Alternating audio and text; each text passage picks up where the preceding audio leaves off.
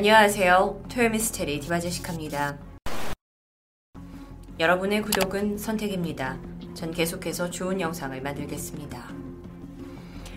1986년 6월 20일 스페인 남쪽 푸엔테 알라무 지역에서 트럭 운전수로 살고 있던 안드레스는 5,200갤런, 그러니까 약 2만 리터의 순도 98% 고위험 황산 수송 업무를 맡아 출발을 준비하고 있었습니다. 이게 스페인의 남쪽 끝에서 북부로 향하는 먼 여정이었는데 거리로 따지면 약 830km? 서울, 부산을 왕복하는 거리죠. 분명 이게 고위험 황산을 수송하고 있기에 쉬운 건 아니었습니다. 하지만 끝나면 충분한 보상을 약속받았고 이에 그는 설레임과 긴장감 속에 준비를 하고 있었는데요. 마침 아내 카메론도 함께하기로 합니다. 왔다 갔다 운전만 하는 일이었기 때문에 이전부터 아내와의 동행은 종종 있는 일이었죠. 그렇게 부부는 저녁 7시 길을 떠나는데요. 잠시도 긴장의 끈을 놓을 수 없었고 운전하던 안드레스는 한참을 달리다가 중간 지점에서 하룻밤 휴식을 취하게 됩니다. 그리고 다음 날 아주 이른 새벽 다시 운전대를 잡게 되죠. 6월 23일 아침 7시경 마드리드 북쪽 산길인 소모시에라에 들어선 안드레스의 트럭이 갑자기 속력을 내며 내달리기 시작합니다. 이때 속도가 140km를 넘었는데요. 그러다가 앞에 달려가고 있던 트럭의 백밀러를 들이받습니다. 그런데 그러고도 안드레스 트럭이 속력을 멈추지 않았고요. 또 한 번 다른 트럭을 들이받게 되죠. 그 충격으로 이 부딪힌 트럭은 도로 밖으로 튕겨져 나가고 말았습니다. 완전히 통제 불가능한 상태인 안드레스의 트럭은 마침 반대편 차선에 마주오던 차량과 또다시 부딪혔고요.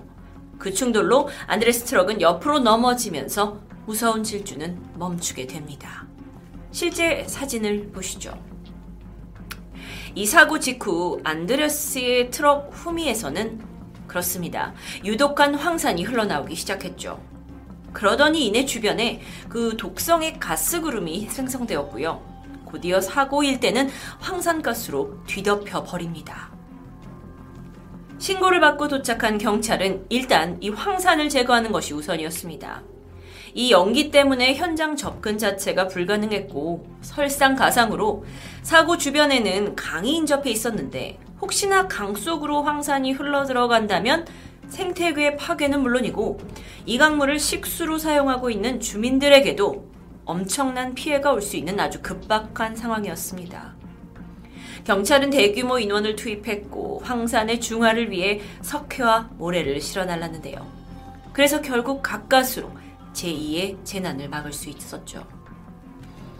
하지만 안타깝게도 그 도중 많은 경찰과 소방대원들은 공기 중에 독성 황산가스에 의해 심한 화상을 입었다고 합니다.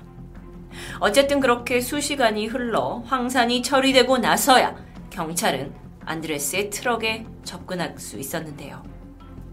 그들은 아주 끔찍한 광경을 목격합니다.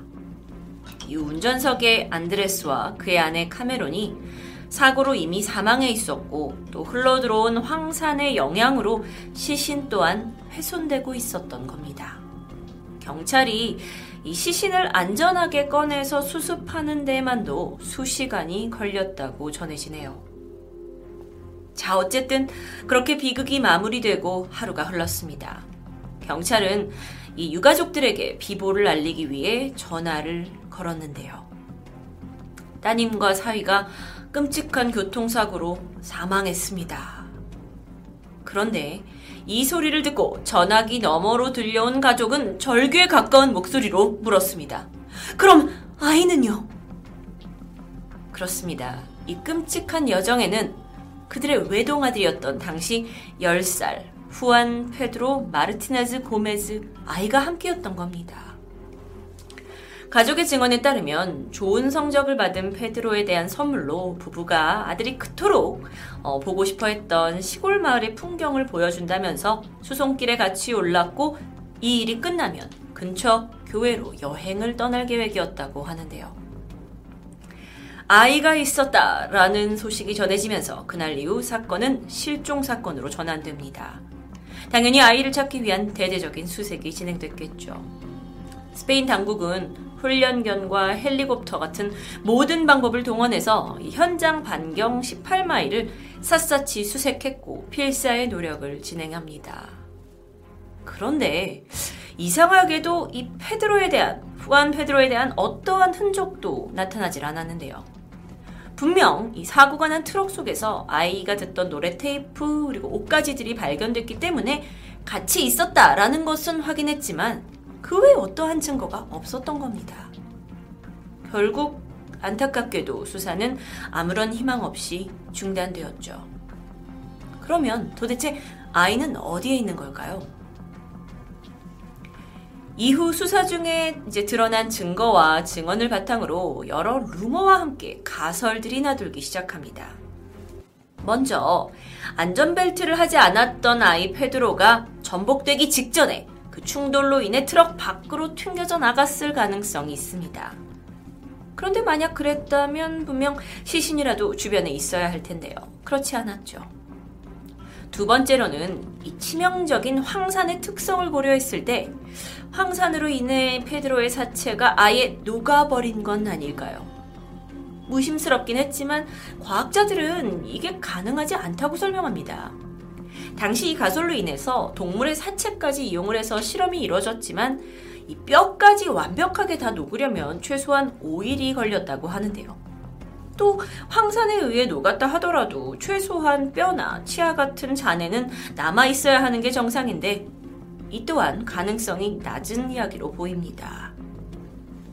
자, 그렇다면 세 번째 가설, 이건 사실 가장 신빙성이 높아 보이는데요. 이건 교통사고의 원인과도 밀접한 관련이 있었습니다. 다시 처음으로 돌아가서 안드레스의 트럭은 유독 물질을 싣고 있었죠. 그리고 아내와 아들, 소중한 가족도 함께 있었고요. 그런데 그는 왜 그렇게까지 과속을 했던 걸까요? 가장 먼저 생각할 수 있는 건 브레이크 고장일 겁니다. 하지만 사고 후에 이 트럭을 조사해봤더니 브레이크에는 아무런 문제가 없었습니다.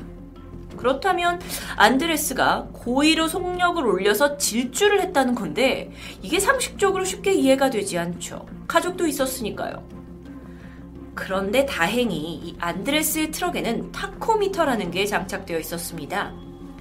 타코미터란 엔진의 작동 속도를 측정하는 장치인데 사고가 일어나기 몇 시간, 몇 분 전까지 차량 속도 그리고 차량이 멈췄던 횟수까지 정확한 시간과 함께 기록할 수 있는 장치입니다.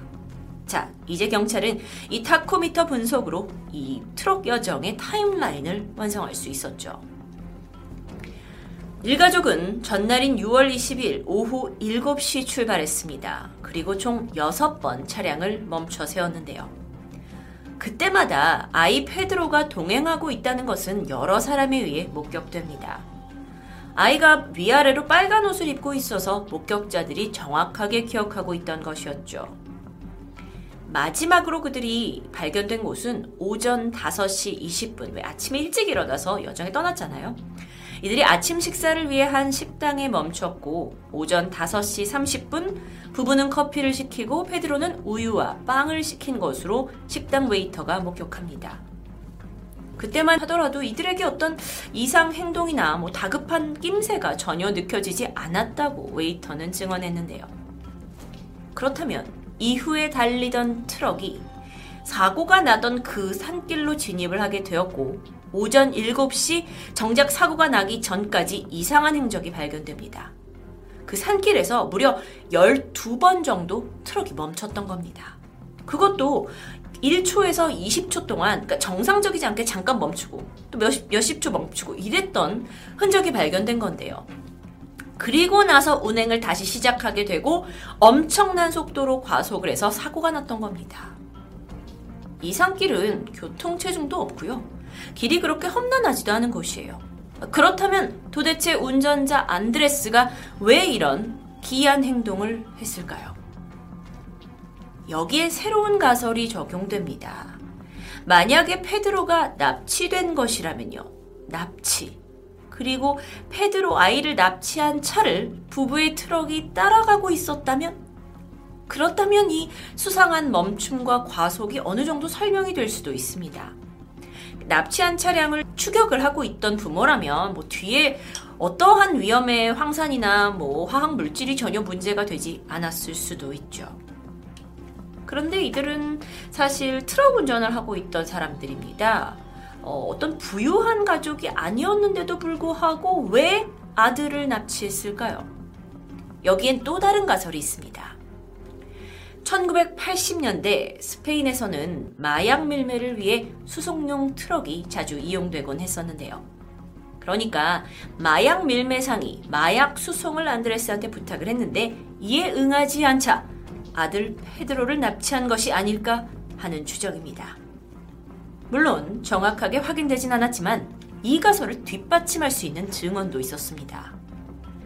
안드레스의 트럭에 부딪혀서 이 도로 밖으로 추락하게 된 또 다른 트럭 운전사 앞에 사고가 난 채로 그가 힘들어하고 있는데 갑자기 나타나서 도움을 준 사람이 있었습니다. 설명에 의하면 콧수염을 기른 외국인 남자와 금발의 한 여성이었는데요. 이들은 닛산의 흰색 차량에서 내렸고 자신을 간호사라고 설명하면서 그의 상처를 돌봐줬다고 하죠. 그리고 이후 두 사람은 쓰러진 안드레스 트럭으로 접근했고 무언가를 가지고 나오는 것이 목격됩니다. 중요한 단서였어요. 경찰은 그래서 두 사람을 찾으려 했죠. 하지만 실패하고 맙니다. 만약 우리가 유추하는 게 맞다면 10살 아이를 볼모로 운전자 아버지를 마약 밀매에 끌어들이려고 이런 추격이 벌어졌고 그 중에 예기치 못한 사고가 벌어졌는데 범인들은 자신들의 증거를 트럭에서 빼내서 아이와 함께 데리고 달아났다라고 볼 수 있습니다. 그렇다면 아이는 어딘가 살아있을 수도 있겠네요. 이 사건 이후 남은 가족의 삶은 완전히 무너졌습니다. 하루아침에 사랑하는 두 사람을 잃었고 눈에 넣어도 아프지 않을 손자 페드로는 생사도 알지 못한 채 사라져버렸죠. 유가족은 아이를 찾으려고 실종 포스터 85,000장을 만들었고 곳곳에 붙입니다. 유명한 사설 탐정까지 고용했어요. 이렇게 백방으로 노력했지만 안타깝게도 어떤 성과도 거둬들이지 못했는데요. 그런데 사고가 난 지 약 1년 후인 1987년 5월 스페인의 수도 마드리드에 있는 한 자동차 운전학원에 이란 혈통으로 보이는 눈먼 여성과 10살 정도의 한 소년이 미국 대사관의 위치를 물어보기 위해 찾아옵니다. 그들은 자신이 이란 난민이고 스페인에 온 지 6개월밖에 되지 않았다라고 이야기하는데요. 그런데 당시 그들을 만났던 학원 관계자는 그 이란 여성과 같이 있던 소년이 스페인어가 안달루시안 억양까지 쓰면서 아주 유창했다라는 것에 놀라게 됩니다. 외국인인데 굉장히 잘하네. 그래서 이걸 칭찬하기 이르는데요. 이때 이란 여성이 굉장히 당황하더니 황급히 자리를 떠났다고 합니다. 추후에 학원 관계자가 실종된 페드로의 사진을 보았고 그가 확신합니다. 그 안달루시안 억양의 아이가 페드로와 같은 아이였다고요. 그렇다면 페드로는 어딘가 볼모로 잡혀 살아있는 걸까요? 제보 후에 경찰과 가족은 수사를 이어갔습니다. 하지만 더 이상의 의미 있는 정보는 알아내지 못했고 사건은 다시 미궁에 빠져들었죠. 이로써 페드로 실종 사건은 지금까지도 유럽에서 일어난 가장 기이한 실종 사건 중 하나로 기억되고 있습니다. 이젠 사건이 일어난 지 약 35년이 지났고 페드로 10살 된 아이가 살아있다면 40대 중반이 되었을 텐데요. 비극적인 사건에 연루된 손자 페드로의 생사 여부조차 알 수 없는 이 상황에서 그의 소식이 하루빨리 가족들에게 전해지길 바라봅니다. 토요미스테리 디바제시카였습니다.